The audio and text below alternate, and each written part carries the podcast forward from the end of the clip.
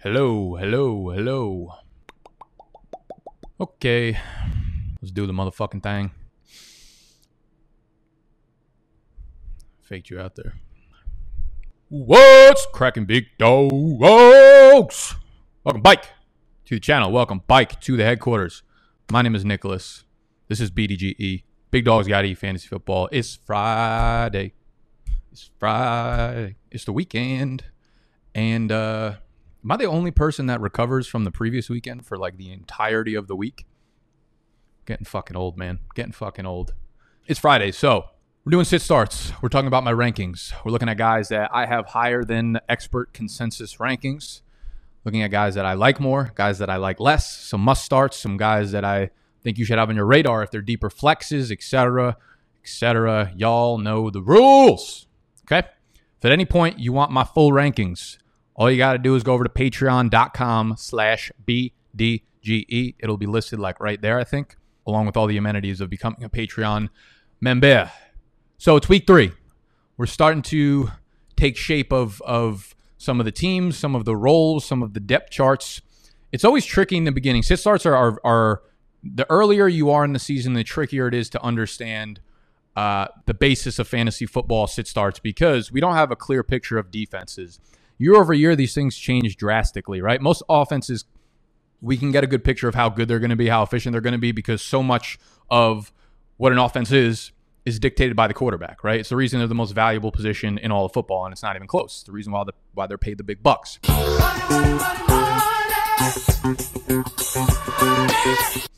When you have a quarterback, you pretty much know how well your offense is going to do relative to that quarterback.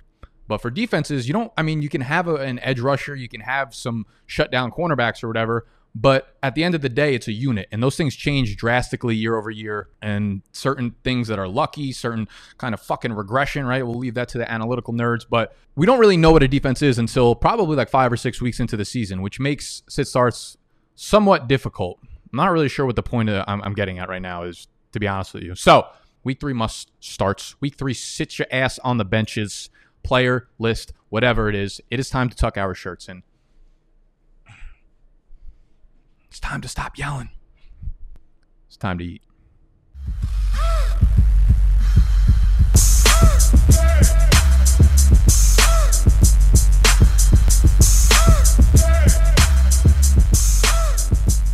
All right, so the first dude I wanted to talk about in this video is someone that you, you you're not going to not have him in your lineup, right? You drafted him early, back into the first round, somewhere in the second round, and that is Kenyon Drake of the of the Arizona Cardinals. So about to say Detroit Lions. He plays against the Detroit Lions this week. Now, up until this point, you have not necessarily got the return that you wanted from up front, given the draft capital. But I've got some good news, and you guys are seeing this Friday. So if you can still go out and make a trade for Kenyon Drake on the low low, on the cheap, I would do that now. His trade window is going to close after this weekend. Again, they go against the Detroit Lions.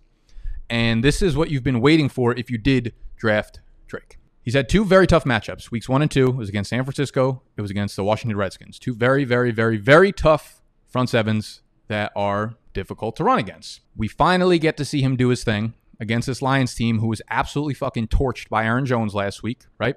Put some fluid on him, put a lighter, and then took a shit right on their chests put a lighter, and then took a shit right on their chests. Jamaal Williams had a good game too. Like he, they, all the running backs did their thing against the Detroit Lions. And then you look at the week prior, week one, David Montgomery, Tarik Cohen, both combined to average over five yards a carry. So we're starting to get the picture that the Detroit Lions run defense without Snacks Harrison anymore is one that we can attack for sure. They rank dead last in run defense per Football Outsiders and are close to it in Pro Football Focus's grading system. Okay, so right now, Drake ranks fifth in the NFL in carries amongst the running back position. Okay. And he's only playing on 68% of the snaps. So the whole like Chase Edmonds thing, that's fine. You know why? Because they run so many damn plays. He ranks third in total snaps. So he only plays on 68% of the snaps, but he ranks third in total snaps among running backs because they run and run and run and hurry and fast pace They've run the second most plays in the NFL, only behind the Bengals because the Bengals ran like 92 plays last week when Burrow threw the ball 61 times. Whatever. They have the third fastest pace in terms of neutral game script in the NFL. So you have a guy who gets a lot of volume. You have a guy going against a really weak run defense, and you have a team that's going to run a shitload of plays. This is the week we've been waiting for for Drake. Drake's breakout is coming week three. Make sure he is in your lineup. Let's talk about Josh Kelley of the Los Angeles Chargers. And oh boy, the Chargers fell in love with Josh Kelley quicker than like I fall in love with a five-three curvy Spanish girl. It's a problem. 23 carries last week. The last time Melvin Gordon saw 23 or more carries in a Chargers uniform was week 7 of 2017. They already trust him as much if not more than Melvin Gordon to take that Melvin Gordon role it just makes too much sense going against the Carolina Panthers this week. It's probably going to be the most chalky, like must start running back of the week, which means he's probably not going to do shit and he's probably going to put up like a seven point performance in your lineup. But you didn't hear that from me. This Chargers offense runs a lot of run plays, okay? They are first in rush attempts through two weeks 41 and a half rush attempts per game. That's insane. Right now, Josh Kelley ranks sixth in the NFL in carries 35 carries, right behind Kenyon Drake, who was fifth in the NFL in carries. He's also not a zero in the passing game. Right now, he ranks top 15 in receiving yards among running backs. So that's kind of a surprise. I mean, he was, you know, I, I compared him to like a Mike Davis type, ironically. Mike Davis obviously getting the start on the flip side of things for the Panthers. But in my prospect write up, Kelley's a dude that can do it all, right? He's not been like a great running back in terms of like efficiency. If you make him do stuff on his own, he's not going to get it done. Like his juke rate, his yards created per carry are like barely in the top 40, top 50. But if they trust him and they're giving him the goal line work, they're giving him the 10 zone carries, and they're giving him a shitload of volume in both the ground game and a little bit in the receiving game, you're going to be good. You're going to be good with him as your RB2 or your flex play. Now, unfortunately for Ekeler owners, he is monopolizing those end zone carries. So he has three goal line carries to Ekeler's zero. He has six 10 zone carries to Ekeler's one. And I also think for as good as like Justin Herbert looked last week, you know Anthony Lynn don't want him airing the ball out. He barely trusts him. He want he fucking went on record saying he wanted to put Tyrod Taylor into this game if he was at 100%. How can you watch that performance last week and then say Tyrod Taylor gives your team the best chance to win? Yes, I understand that they lost week 2. They were playing against the fucking Chiefs, okay? Shut your mouth.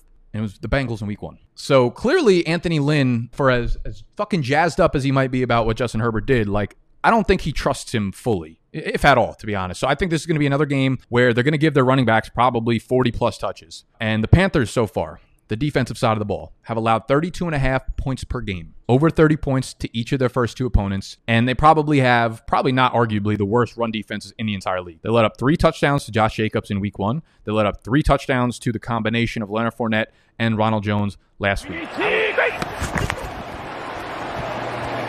And he slips through, breaks free. Leonard Fournette. What a gut punch. I took Ronald Jones in the sixth round. I'm not. I'm not worried about it. Everyone's gonna give me shit, but they don't know anything. They're not the sharps. I'm the sharp. So he's still a starting running back. Hell, I might take Leonard Fournette the next pick in the seventh. Who knows? Stay tuned. I would be shocked if both Kelley and Ekeler don't walk away from this game with at least one touchdown apiece. That is why the touchdown dance on Monkey Knife Fight is my favorite play of this week. Let's win some money. MonkeyKnifeFight.com. Click new game once you sign up. And make sure when you do sign up, you use the promo code BDGE when you deposit. They're going to give you double whatever you throw down. If you put down 10, they're going to give you 20 to play with when you use the promo code BDGE. So once we're done with all that, we're going to the football, little football the icon, let you know that we are doing things that involve a football game. Woo! So speaking on Josh Kelley, we're going to go down to the Panthers and the Chargers. Uh, one other thing I like to do is like the star shootout up here, so you can get a you can get a mix of all of the players playing in the early games or all the players playing in the late games. Your choice. They usually get better odds, or you get a little less juice when you're playing the individual games. So we'll go to Carolina. We'll go to Chargers. We're gonna go to touchdown dance. I love touchdown dance. We have uh, done pretty well so far this year. We're we're two of three, I believe. And what we're gonna do? We're gonna pick Austin Kelley, Austin Austin Ekeler, Joshua Ekeler, Austin Kelley, and Joshua Ekeler. And then depending on whoever you want to throw in here. Who do you think will score a touchdown in this game? I think Mike Davis makes sense, but I don't really know how many goal line opportunities they're going to have. I don't know if he has the explosiveness at all to really make those Christian McCaffrey type plays. The smart play here, the smart play here would be to pair it up with Mike Davis, who's probably going to see like 60 to 70% of the opportunities in Carolina, but I almost feel like he's going to be like a Todd Gurley type player. Foreshadowing, where he might go like 18 for 60. Catch a few balls, but I'm actually going to go out on a limb here. I'm going to go with my boy DJ Moore. So Austin Ekeler, DJ Moore, Josh Kelley. Now, what you need to do is you choose one of these three goal, two and a half, three and a half, four and a half. So combined between all three of them, you need them to score over two and a half touchdowns, three, four, or five. And depending, obviously, the higher the number, the more you will make in return, the more revenue we shall bring in. And we don't report that shit to the tax man. So We'll go. We'll go something nice and light because I'm. I don't know how I'm feeling about DJ. Even though I think Ekeler can probably get in for like two himself, and then Kelley one, and then won't really have to worry about a damn thing. But we'll go over two and a half. So between these three, we need three total touchdowns, and we will win 15 off thy bet. And again, if you use the promo code BDGE when you throw 10 bucks on, you're gonna have 20 to play with. So you can turn the 20 into what is it? Where'd it go? 20 into 30. So we're gonna we're gonna turn 10 into 15. We're gonna submit that shit, and that's it. Let's get back to your regularly scheduled programming, sirs and sirettes. Let's talk about Todd Gurley. Every time I say let's talk about, I always want to end it with like, let's talk about sex, baby. And honestly, talking about Todd Gurley right now is almost as good as talking about sex because.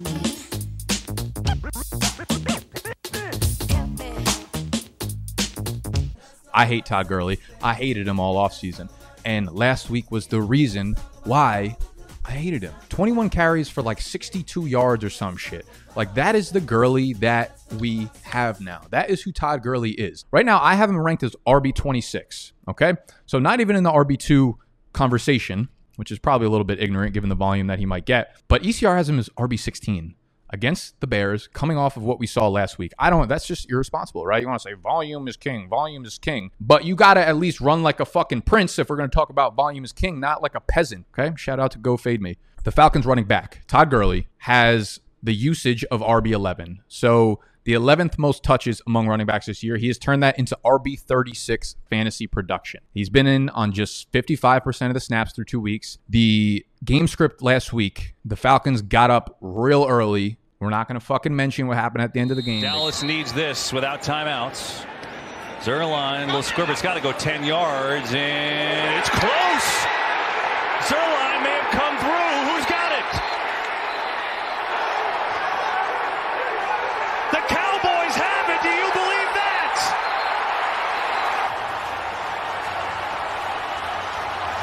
You don't have to wait for it to go 10 yards. You can attack it right there. Somebody could have came in and got it. You're just watching it go. Olamide Zaccheaus could have just covered the ball up. Greg Zuerlein from 46 to win it for Dallas. Hold is down, kick is up, and it is good! Somehow, some way, the Have won it. They got up real early, and it was the perfect game script for Todd Gurley to to if you're if you're up against a team by 20, 24 points and you can't put up more than 7 fantasy points, I feel like that might say something about you, okay? Gurley's game last week was was pitiful. He got work stolen from him in the passing game by Ito Smith, some ground game by Brian Hill. He got some of the 10 zone carries and goal line carries taken away from him. He has not forced a single missed tackle. Not one single missed tackle through 2 weeks and 37 touches. Okay. And obviously, the Bears defense is no pushover. So I absolutely hate Gurley in this game. Tough defense, coming off a terrible performance because he's not a good running back anymore. And you're seeing them start to divvy up the touches and the snaps a little bit more. And I think that's a trend that we're going to continue to see more and more as the season progresses. Now, the same thing happened with Zach Moss out in Buffalo. And most of you guys are like, of course, I'm not fucking starting Zach Moss. But right now, he has an ECR of running back 28.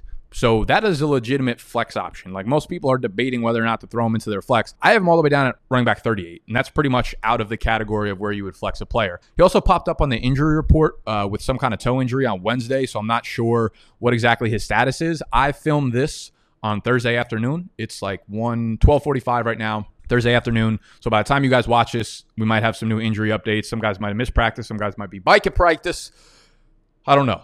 But Zach Moss is getting out snapped, out carried, out targeted, and out efficiency metriced by Devin Singletary in every category there is. There's just no way you can have Moss in your lineup until we see some kind of, you know, efficiency boost or volume boost that tells you that he's going to get more playtime going forward. And that's just not what we've seen. We've seen a split backfield, which is what we wanted, but the Bills have gone so pass heavy that it hasn't equated to fantasy points for either of the running backs because we also have Josh Allen acting as the goal line carry. Moss has out carried Singletary on the goal line 3 to 0, but he has not converted a single one of them. He's not playing well enough to command more time. He's averaging 2.8 yards per carry, which is second to last in the NFL among running backs. And the only one who ranks worse than him is actually Saquon Barkley. RIP.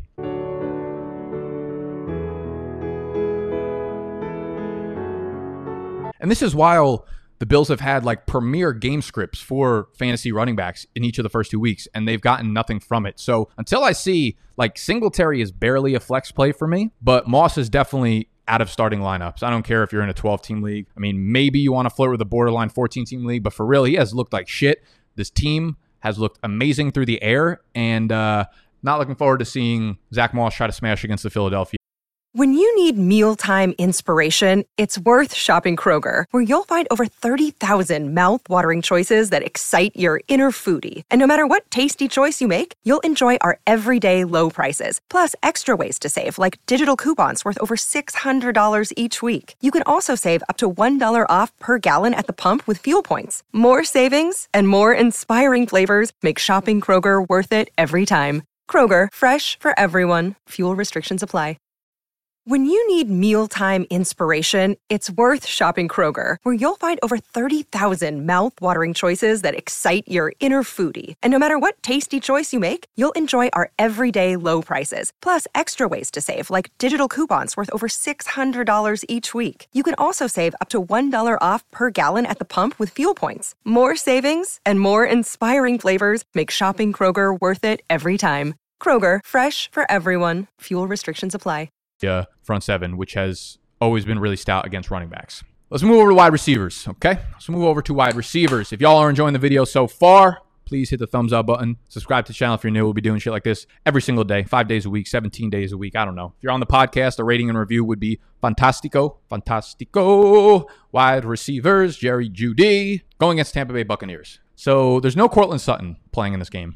Jerry Jeudy so far is a 21.4% target share. It's really high for a fucking rookie. It's really good for any like secondary receiver, but let alone a rookie. That is a beautiful, beautiful number. He's a top 15 wide receiver in the NFL right now in air yards. And Jeff Driskel is taking over for Drew Lock. Honestly, that might be a good thing. Jeff Driskel loves to sling it and sling it to his wide receivers. After last week, I mean, he came in out of reserve, threw up over 250 yards against a Pittsburgh pass defense, man. That is a ferocious pass rush. He did it under pressure which he will be seeing pressure against Tampa Bay Buccaneers. And he ranks right now number one in air yards per pass attempt. Again, he is not afraid to sling it. And who is he throwing to? I was doing some research yesterday. In his three starts for Detroit in 2019, Jeff Driskel targeted wide receivers on 75% of his throws. The NFL average is 59%.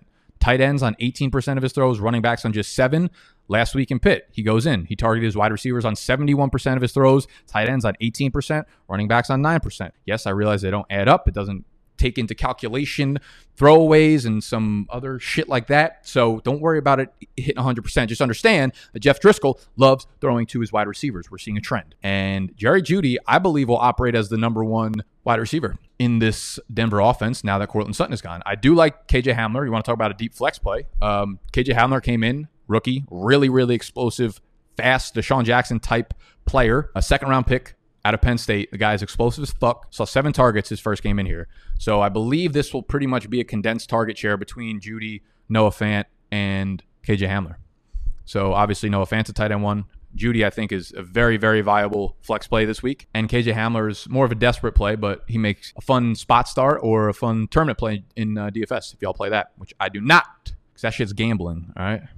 Gambling's not good. You know who isn't also good? Carson Wentz kind of sucks right now. But with Jalen Reagor on the IR, you want to talk about KJ Hamler being a Sean Jackson type? Why don't we just get the real thing? Sean Jackson's going against the Cincinnati Bengals. Now, I know he's been disappointing, but Jalen Reagor is now on the IR, and DeSean Jackson is pretty much the only outside threat that this Philly offense has. And you're looking at a Cincinnati defense that has allowed the seventh most yards per attempt to opposing quarterbacks and almost 26 points per game overall to opposing teams. The problem with Philly thus far has been their offensive line, has been protecting Carson Wentz, and has been allowing plays to develop so that he can, you know, stand in the pocket and deliver it downfield accurately. Both Geno Atkins and Mike Daniels, their interior linemen, missed week two's game, and that's the reason why on Monkey Knife Fight we smashed Nick Chubb, the over 15 fantasy points or whatever it was, and we killed it. They didn't practice yet this week. I haven't seen Thursday practice reports, but I know they didn't practice on Wednesday. So after two weeks of rest, you're still not practicing. Not good news for the Cincinnati defensive line, which means there will be a lack of pressure in the backfield for Carson Wentz. He's basically been playing like they've been in his pockets, in the pocket, in each of the two games that the Philadelphia Eagles have played. And he's been under pressure way too much, and it's affecting all of his throws, right? I'm not going to get into the fucking whole thread with Doug Pederson yesterday. Kind of an interesting thread, honestly. NFL NFL Next Gen Stats Twitter account just absolutely shat on Doug Pederson. Basically, was at a press conference and someone, Jimmy Kempski or whatever, like the main beat reporter for Philly, asked about Carson Wentz's like missing all these like short dump off throws, and he was basically like, "Look, it's the NFL. There's no such thing as an easy throw in the NFL." And NFL Next Gen Stats literally just like quote tweeted it and went through like 10 tweets looking at advanced numbers and be like, oh, of Carson Wentz's throws should have been complete. All these really easy throws should have been an 87% completion percentage. And he's down at like 67. They just took a shit all over Carson Wentz in the Philadelphia offense. And uh, I'm here to tell you that this is a bounce back game. It's a get right game. I don't know if it's a get right game for the rest of the season, but they could do something right here. So with DeSean Jackson, I mean, as for as terrible as a as a start as this has been, the opportunity has been there. All right, it hasn't been different than the other years. Just the quarterback play has. He ranks 17th in overall targets, which isn't like crazy, but top 20 is still pretty good. Second in the NFL in deep targets, fourth in air yards, sixth in average target distance, second in unrealized air yards. So he's getting the air yards, but they're either inaccurate, he's not catching them, they're out of bounds whatever, whatever, whatever, whatever, whatever. He's still getting the opportunities there. And with Reagor gone, the other deep threat, DeSean Jackson should be clicking up with Wentz this week. I know we feel like we're playing whack a mole, we're rolling the dice, like trying to hope that we hit DeSean Jackson on the head here. He's in a really good matchup, too. Uh, according to PFF, they do their wide receiver versus cornerback matchup sheet each week. And according to them, he has the third best advantage amongst all wide receivers given the gradings of the opposing cornerbacks. You have Tyler Lockett, you have Calvin Ridley, and then you have DeSean Jackson at number three. So I like the chance of Djax getting right this week against Cincinnati. I also like Corey Davis at Minnesota, man. I have him up at wide receiver 31 or 32 with an ECR of wide receiver 40. And again, if you guys want my full rankings, you know, half PPR, standard, full PPR, if you need help with your sit starts, patreon.com forward slash BDGE. That's where you'll get all of them. Now, Corey Davis has had two strong outings to start the year. Uh, big one in week one, and then he dropped off a little bit last week, but still found the end zone. So he's gone over double digit half PPR fantasy points in both games thus far. And now they have a beautiful matchup against the Minnesota Vikings, who have allowed the second most fantasy points to wide receivers through two weeks. Their team is absolutely fucking abysmal. They're terrible on defense. They play with no urgency on offense. It is a problem. It is a problem, and so is AJ Brown's knee. Okay, he's got this bone bruise, which kept him out in week two. If he's playing, honestly, I don't even know if it's that big of a downgrade for Corey Davis because I believe that this bone bruise is bad news. This is something that can linger for a long time, unfortunately, for AJ Brown owners. And as of yesterday, Wednesday, AJB was not practicing still. And in an interview, he said, I've got to take it slow. That's what he said. In those words, when you say, I've got to take it slow, you already sat the first week and you're missing practice in this week, I've got to take it slow lets me know that it's very unlikely that he does suit up. We'll have to obviously keep an eye on reports, but it sounds to me way more likely that he's not going to play than that he is going to play. And if he does, I think he's going to be more like what we saw in week one, where he clearly wasn't right. He was used as much more of a decoy, and we saw what Corey Davis did in week one. Now, Davis will line up, projected by PFF, across someone named Jeff Gladney for Minnesota. Some some fucking Viking cornerback, some scrub. Gladney's coverage grade this year ranks 93rd of 108 qualified cornerbacks. Okay. So Davis, in my eyes, is a, a really solid wide receiver three flex play. I, I don't think, you know, I actually had Humphries in this list last week and he ended up going like five for 50 and a touchdown. But either way, like with AJB, without AJB, Humphries is more of like a 50 to 55% snap guy. And you're kind of banking on a touchdown, which is what he gave you last week. And I'm probably not trying to hit lightning in a bottle twice there. Uh, so I like Corey Davis. Obviously, Jonnu Smith becomes a target monster as well. So Corey Davis, wide receiver, 32 above consensus. Darius Slayton, man, versus the San Francisco 49ers. Hard not to like Slayton this week for, for a whole lot of reasons. A whole lot of gang shit over here with Darius Slayton, and the New York Giants. This, I think, is the lock of the fucking century. San Francisco is minus four on the road in MetLife. This is the get right game for New York, okay? You want to bet on a game this week? It's the New York Giants plus four. Snacks didn't send me. This is all on my own. He picked the Giants last week. Terrible fucking big. You can't pick your own teams, okay? So automatic rule number one, L, all that shit.